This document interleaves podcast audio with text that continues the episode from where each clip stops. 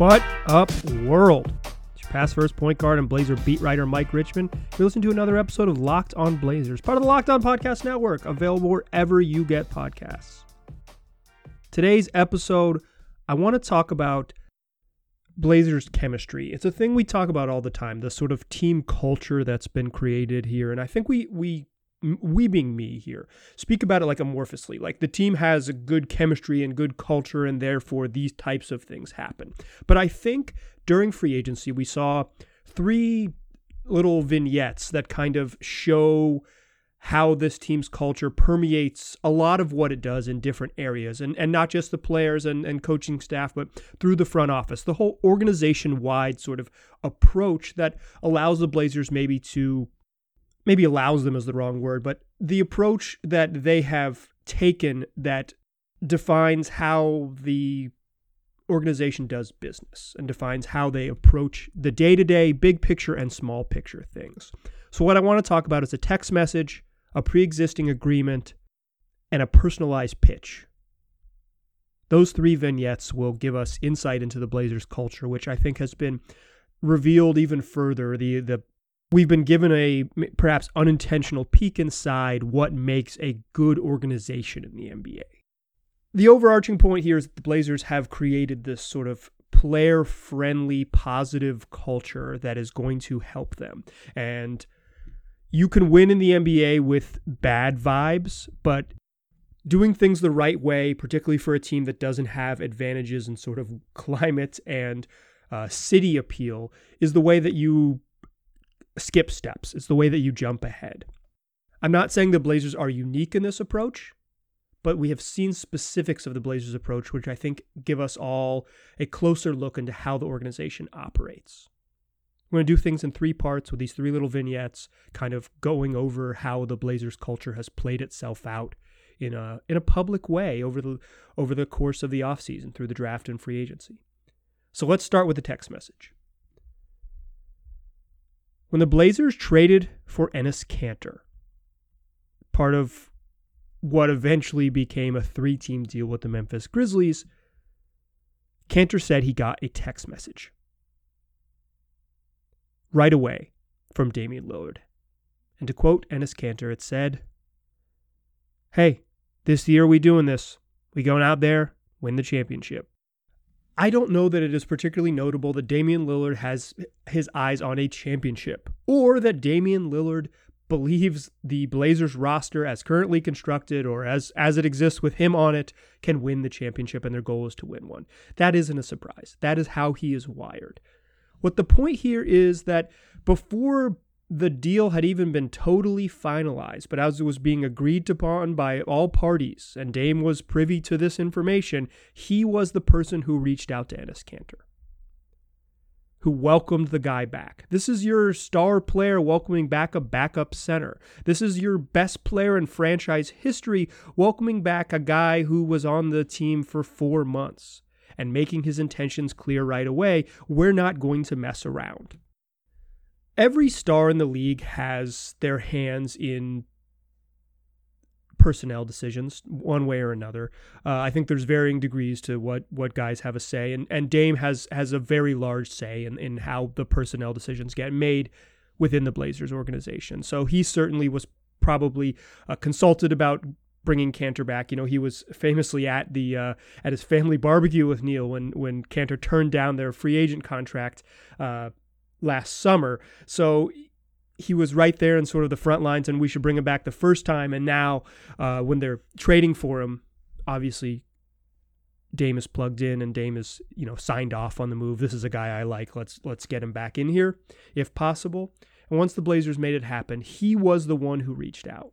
And like I said, every star in the league has their hands in personnel decisions, but I don't think every star in the league has their hands in the welcome wagon it wouldn't necessarily be the worst thing on earth if Enes Kanter had to wait, you know, a week or whatever to hear from guys on the team or get back in the group chat or, or all those things.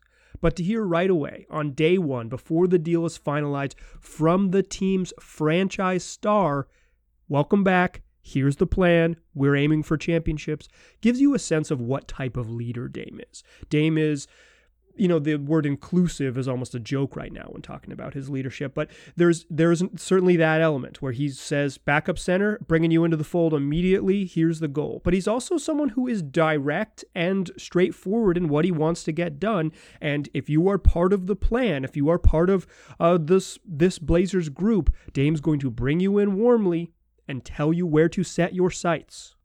As Kanter said in his re introductory press conference with the media, he said, It shows the kind of leader, teammate, and friend he is. Kanter went on to say that it's ama- the team is amazing. You don't have the same kind of energy on every team, but you have it here. You have this family vibe, this good vibe, always positive vibes here. And I think that family vibe, the positive familial vibe of the Blazers, is what I wanted to show you in this vignette. From the most important player on the franchise, he is right away bringing guys into the fold, bring them into the group, and getting them on the same page. And he's doing it just not in some sort of public way, like tagging them in a tweet, as you see sometimes, but sending them a text message behind the scenes. What's up? Let's do it. Let's go. This is sort of who Dame is. And it's why I think when you are competing for these second tier free agents like uh, Enes Kanter and Derrick Jones Jr. and Robert Covington, this is real appeal. Like this isn't you know, Dame's magic and the Blazers and just like the situation of the roster's financial situation and the city and all those things, they're not going to lure stars. But Dame has a special appeal to to lure role players, to want role players to be involved in this plan. And if you, as he continues to be one of the elite players in the league, complementing the rest of the roster with really high level role players, is the Blazers sort of probably ticket to reaching their ceiling. And Damian Lillard's sort of just natural humanness that makes him be so warm and welcoming to the new guys or the reintroduction to a guy who was briefly around with the roster is the key to his success. It is he is authentically corny. I've said it in the past. Te- texting a new coworker, "Let's go win a championship," is pretty corny in sort of the um, sports cliches world. But but Dame is authentic. He's himself, and people appreciate it. I want to keep talking about the Blazers vibes, the Blazers culture. I think this is example number one of we've seen in the last week or 10 days or so of, of the Blazers just doing things the right way, treating people like people. And we talk about their culture. This is where the culture starts, the culture setter, Damian Lillard. But it permeates beyond just their star point guard, and that's what I want to talk about in the second segment. The Blazers made good on a pre existing agreement and it shows you that they treat guys the right way. It's not just sending them nice text messages and welcoming back into the fold, it's also doing right by people who have done right by you. So that's what we'll talk about in the second segment an agreement the Blazers made good on that shows you how they do business and how the sort of familial culture extends beyond the basketball court and beyond the text message from a franchise point guard. But before we talk about that agreement, I want to tell y'all about Built Bar. You know Built Bar, it's the best tasting protein bar ever. That's it. That's the trick. They just have delicious protein bars. Look, I have sampled many, many, many, many, many, many, many protein bars in my time, looking for a healthy snack that can fuel me in the middle of the day or fuel me on a beginning of a workout. Many of those items are chalky and dry and gross. Then I got sent a box of built bars and I said, Yo, this is what protein bars should taste like. I'm not messing with the other guys anymore. I'm Team Built Bar now. I'm in. They got 18 amazing flavors. They're all covered in 100% chocolate. They're soft and easy to chew. They got that candy bar like texture. And if the deliciousness doesn't sell you, what if I told you that they're darn healthy too? Low calorie, low sugar, high in protein, high in fiber the fuel you need that tastes darn good. So get your hands on some of these bars. Go to builtbar.com, enter the promo code locked on. You'll get 20% off your next order. That's promo code locked on, L O C K E D O N, for 20% off at builtbar.com. All right. If you're listening to this show on Sunday or Monday morning, we got Mailbag Monday coming up just tweet at me at Mike G. Rich or email the show lockedonblazerspod at gmail.com to get in on our weekly mailbag episode. That's what's next. But today, right now, we're talking Blazers chemistry, giving you three vignettes that show sort of how the Blazers organizational culture benefits them and also manifests itself in the real world, like real life tangible examples, as opposed to these sort of amorphous things like, well, they got a good vibe. You know, I did use the word vibe in that first segment, but it is more than just a good vibe, a familial vibe. It's actions. Whoops, I think I stumbled into a Batman quote. It's not who we are underneath, but what we do that defines us. Um, whoops. Shout out to all my Batman Christian Bale trilogy lovers out there. Where were we? Ah, yes, we were talking about Blazers chemistry. In the first segment, I shared with you the Damian Lillard's text message to Enes Kanter the day Kanter got traded. Uh, a little scene that shows you how Damian Lillard sort of conducts himself behind the scenes and what his brand of leadership looks like. But the Blazers have the Blazers like culture is more holistic than how Damian Lillard acts. He certainly sets the tone, which is why I wanted to lead with him in this episode. But how they do things permeates well beyond just their point guard, extends well beyond just their point guard. So the scene I want to bring you now is the Blazers doing right by Rodney Hood. Let us rewind a little bit to get there. In July of 2019, the Blazers were in a salary crunch and they didn't have a lot of options to sign bring their players back. In fact, Enes Kanter basically left because he didn't feel like he was going to get the money he wanted or the role or the years or all the things. It was it wasn't an ideal situation for landing free agents. But Rodney Hood had found happiness in in Portland. He was miserable in Cleveland. Uh, he said it multiple times, and that he just he didn't he'd kind of lost his his love for the game a little bit playing in Cleveland because it just didn't work out. But when he got traded to the Blazers at midseason, he it kind of it rekindled his love for the sport. And then he had a bunch of success in the playoffs, and that always helps. His wife enjoyed it here. Uh, they wanted to raise their kids here, or or at least have some stability to raise their kids in in one spot and not have to move around. So he turned down or or didn't accept other offers for longer term and more money than what he had in Portland. This is what he says. He says he turned down these offers. I don't think we have reporting outside of Rodney Hood, but there's no reason not to trust him. He turns down extra years. He turns down extra money to sign a one plus one deal with the Blazers. They give him every single cent they possibly can at the time, every bit of their money that they're legally allowed to under during the uh, under the CBA but it's not that much money. It's you know five and a half million dollars heading into with a player option for six million dollars the second year. Now I'm not sure how much more money Rodney Hood turned down, but he took a discount to come back here.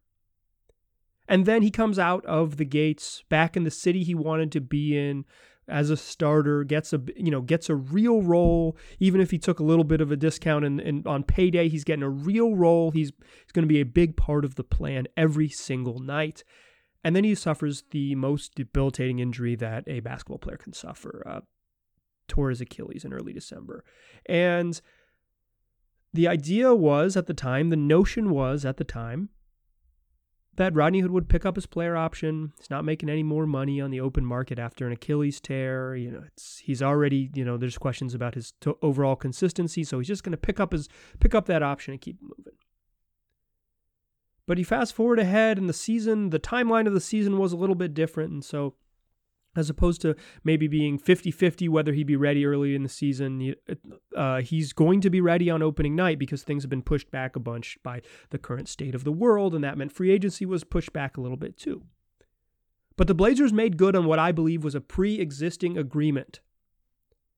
In April, when Rodney Hood spoke to media members this past April, he was already hurt. He was already um, you know, in the midst of a, of a long rehab from an Achilles injury. And he said, I plan to be back in a Portland Trailblazers uniform. Last year, the plan was for me to opt out and then sign a multi year deal and come back. And that's what I plan on doing. He was straightforward about what his plan was. And yet, the Achilles injury and the uncertainty was going to always lead to complications in that plan. Except that it didn't. It didn't complicate anything. The Blazers did exactly what I believe they had agreed to do the previous offseason. When the Blazers when Rodney Hood took a discount to join the Blazers, I believe that this was always the handshake deal.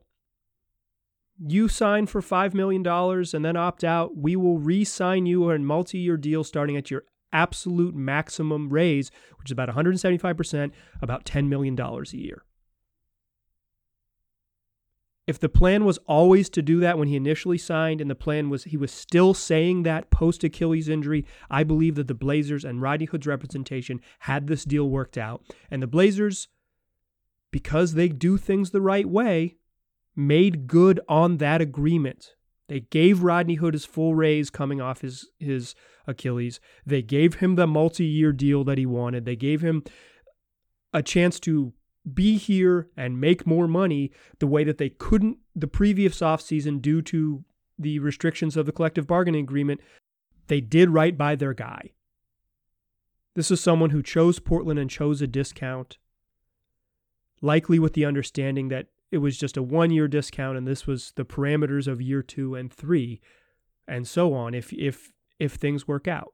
But it wasn't if things work out. Things went about as badly as they possibly could for Rodney Hood, and the franchise still did right by him.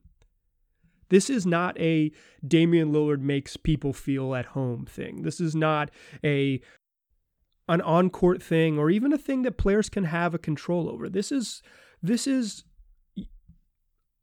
a decision by the front office and by ownership to do right by someone who did right by them. Hood sacrificed a little bit for the team. The Blazers were able to do we were able to give him the money that they had already previously promised him. At least that's my understanding. I tried to get some confirmation via text message before I recorded this, but nobody responded.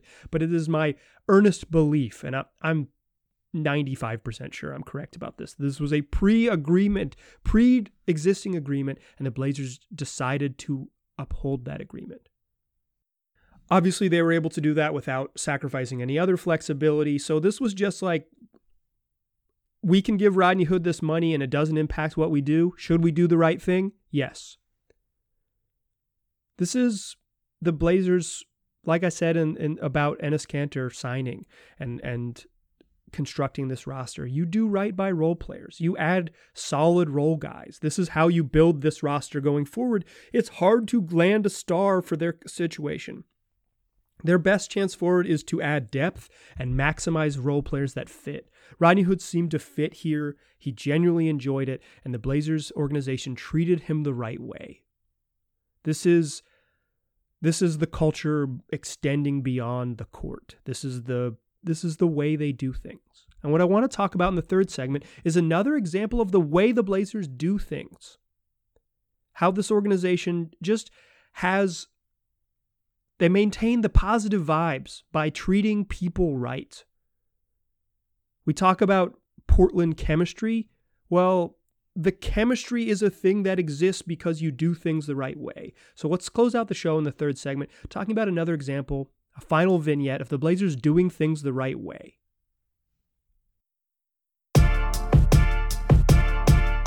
Still a pass first point guard. Still Mike Richmond. You're still listening to Locked On Blazers. And if you're listening to this show, might as well check out Locked On NBA. On Monday's show, Josh Lloyd, host of the wildly popular Locked On Fantasy Basketball podcast, takes you around the NBA's major headlines with the help of local experts. That's Locked On hosts like me. Subscribe to the Locked On NBA podcast today, wherever you already get podcasts. All right, so we talked about the text message. We talked about the pre existing agreement. To close out the show, I want to tell y'all about the personalized pitch. The Blazers signed Derrick Jones Jr. to a two year, $19 million contract. But Hood had other suitors.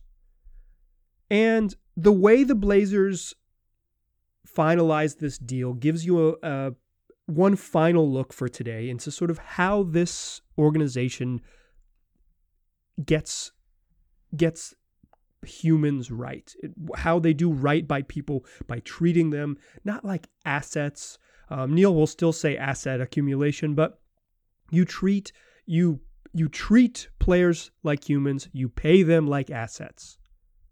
And that's what the Derrick Jones Jr. story does. Jonathan Abrams, writing in the New York Times, wrote a really interesting feature, kind of uh, into a look into Derrick Jones Jr.'s first sort of big money free agency and what that looks like. Um, it's it's about nerves and contemplation and and and all the decisions you have to make, but it's also the details and how teams pitch free agents.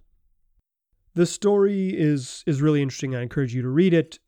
But there's some pertinent details for sort of how the Blazers conduct themselves that I think are really telling in sort of this our look today in what how the Blazers culture plays itself out in um, in the way they do things, like the tangible tangible things where Blazer the Blazers way, and I'm doing big air quotes there, actually exists in the livable space and doesn't just exist as hey the vibes are good. These are the vibes are good because of tangible things, and I, am hoping that Damian Lillard's text message and uh, making good on Rodney Hood's pre-existing agreement are, are tangible ways that those that this chemistry plays itself out. And I think this Derek Jones Jr. vignette also offers that same thing. So Jones on as the enter free agency, he's on the phone um, with first with the Sacramento Kings, and he's getting his pitch, and he's he hears from them, and yeah, okay. He listens quietly. Um, it's it was it lasted eight minutes long. They're all video conferencing calls, and then this is about thirty minutes into free agency, six twenty eight p.m. as Abram writes.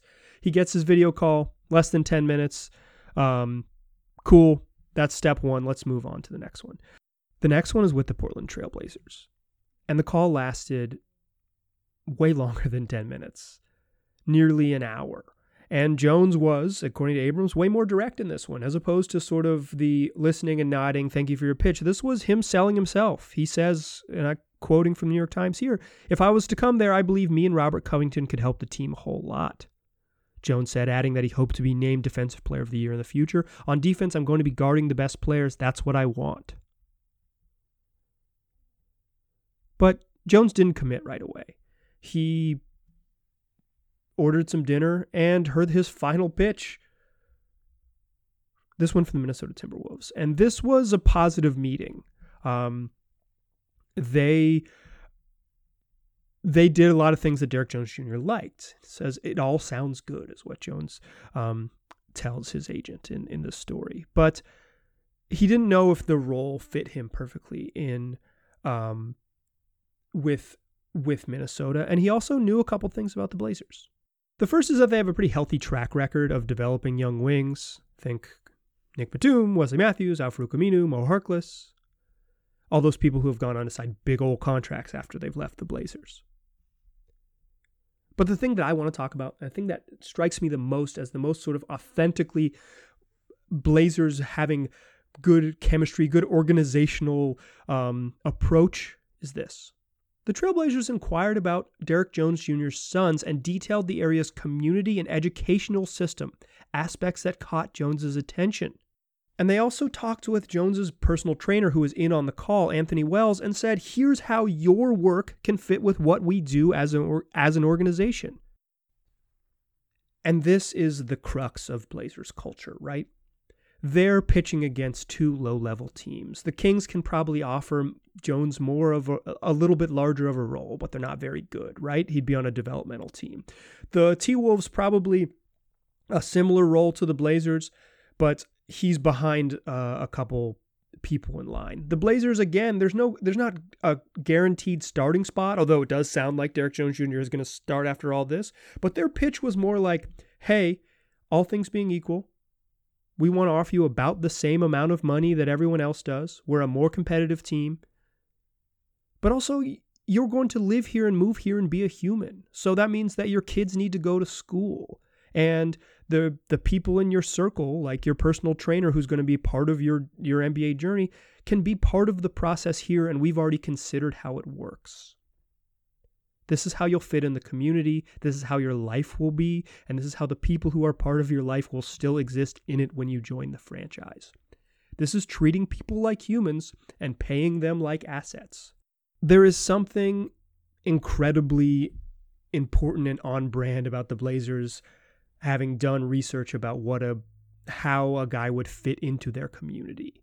And it starts with because I think their best player, Damian Lillard, is so ingrained in sort of the whole Portland and Oregon scene that other guys being involved is a natural fit. Now, no one's being forced to send their kids to Portland Public Schools or anything like that, or um, or even relocate their families out here. But if you do choose to make this your permanent home, the Blazers organization wants to make sure that you can do it. And part of their pitch to a free agent, one of their big free agents they signed this year, in fact, their only big money outside free agent signing, uh, if you you know consider that Carmelo Anthony was already on the team and so was Rodney Hood. But regardless, this shows that sort of the the positive vibes, the good culture, the good juju approach isn't just Dame sending text messages, and it isn't someone who's already involved in the organization who's done right by you, so you want to do right by them with Rodney Hood. This is you're going to be part of the fabric of the team, and this is how we treat people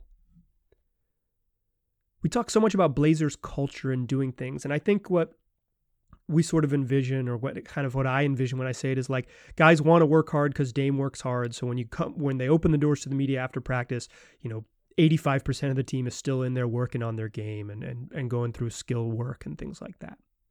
You know, that you think of good culture as as setting a work ethic and setting a focus and setting, you know, being being polite to to uh, arena staff members and and support staff and all those things. You think of good culture as just like treating people the right way, and and you think of it from this basketball perspective, but it's much larger than that. It's how the Blazers. Maybe it's how they have to do things because of their situation, but it's how they've chosen to do things. And when you think of organizational culture, even at sort of at whatever job you have, doing the small things the right way behind the scenes, things that you won't get rewarded for, like knowing about someone's kids and what they might need, isn't a way that you sort of like maximize your chance to win a championship. But it is a way that you treat employees the right way. And paying a guy more money because you can and because there's because it's the right thing to do is just a is just a good way of doing things. It's a good way of treating people right. And when you add new employees, and the most important employees, you know, Damian Lillard, essentially the CEO, I guess is the equivalent of it. When the CEO reaches out to new employees and says, Welcome to the fold, all of these little things matter. And I hope these vignettes portrayed for you this sort of all encompassing, the holistic approach to doing things the right way and treating humans the right way as the, the way to have the most success in basketball. It doesn't always lead to success. The Blazers being nice to each other and having good vibes does not mean they're going to win a championship. But it makes them less likely to have things totally fall apart because players know that they are cared about um, financially. They know that they're cared about with what their sort of family, emotional, and non basketball needs are when they're joining the team. And they know that the best player on the roster will incorporate them and, and point them in the direction and, and make them part of the group immediately. The chemistry is larger than one person, and that's why it's chemistry. If it was just Dame is a good dude, it's Dame is a good dude. But this is a larger organizational wide approach that, while it might not be completely unique, it is a defining characteristic of this particular franchise. And the last 10 days of free agency have shown us in these little details how that plays out in the real world. That's going to do it for today's show. Tell your friends about this podcast. They can get it wherever they already get podcasts. Just search Locked On Blazers. We'll be there waiting for you. Appreciate you listening. Talk to you soon.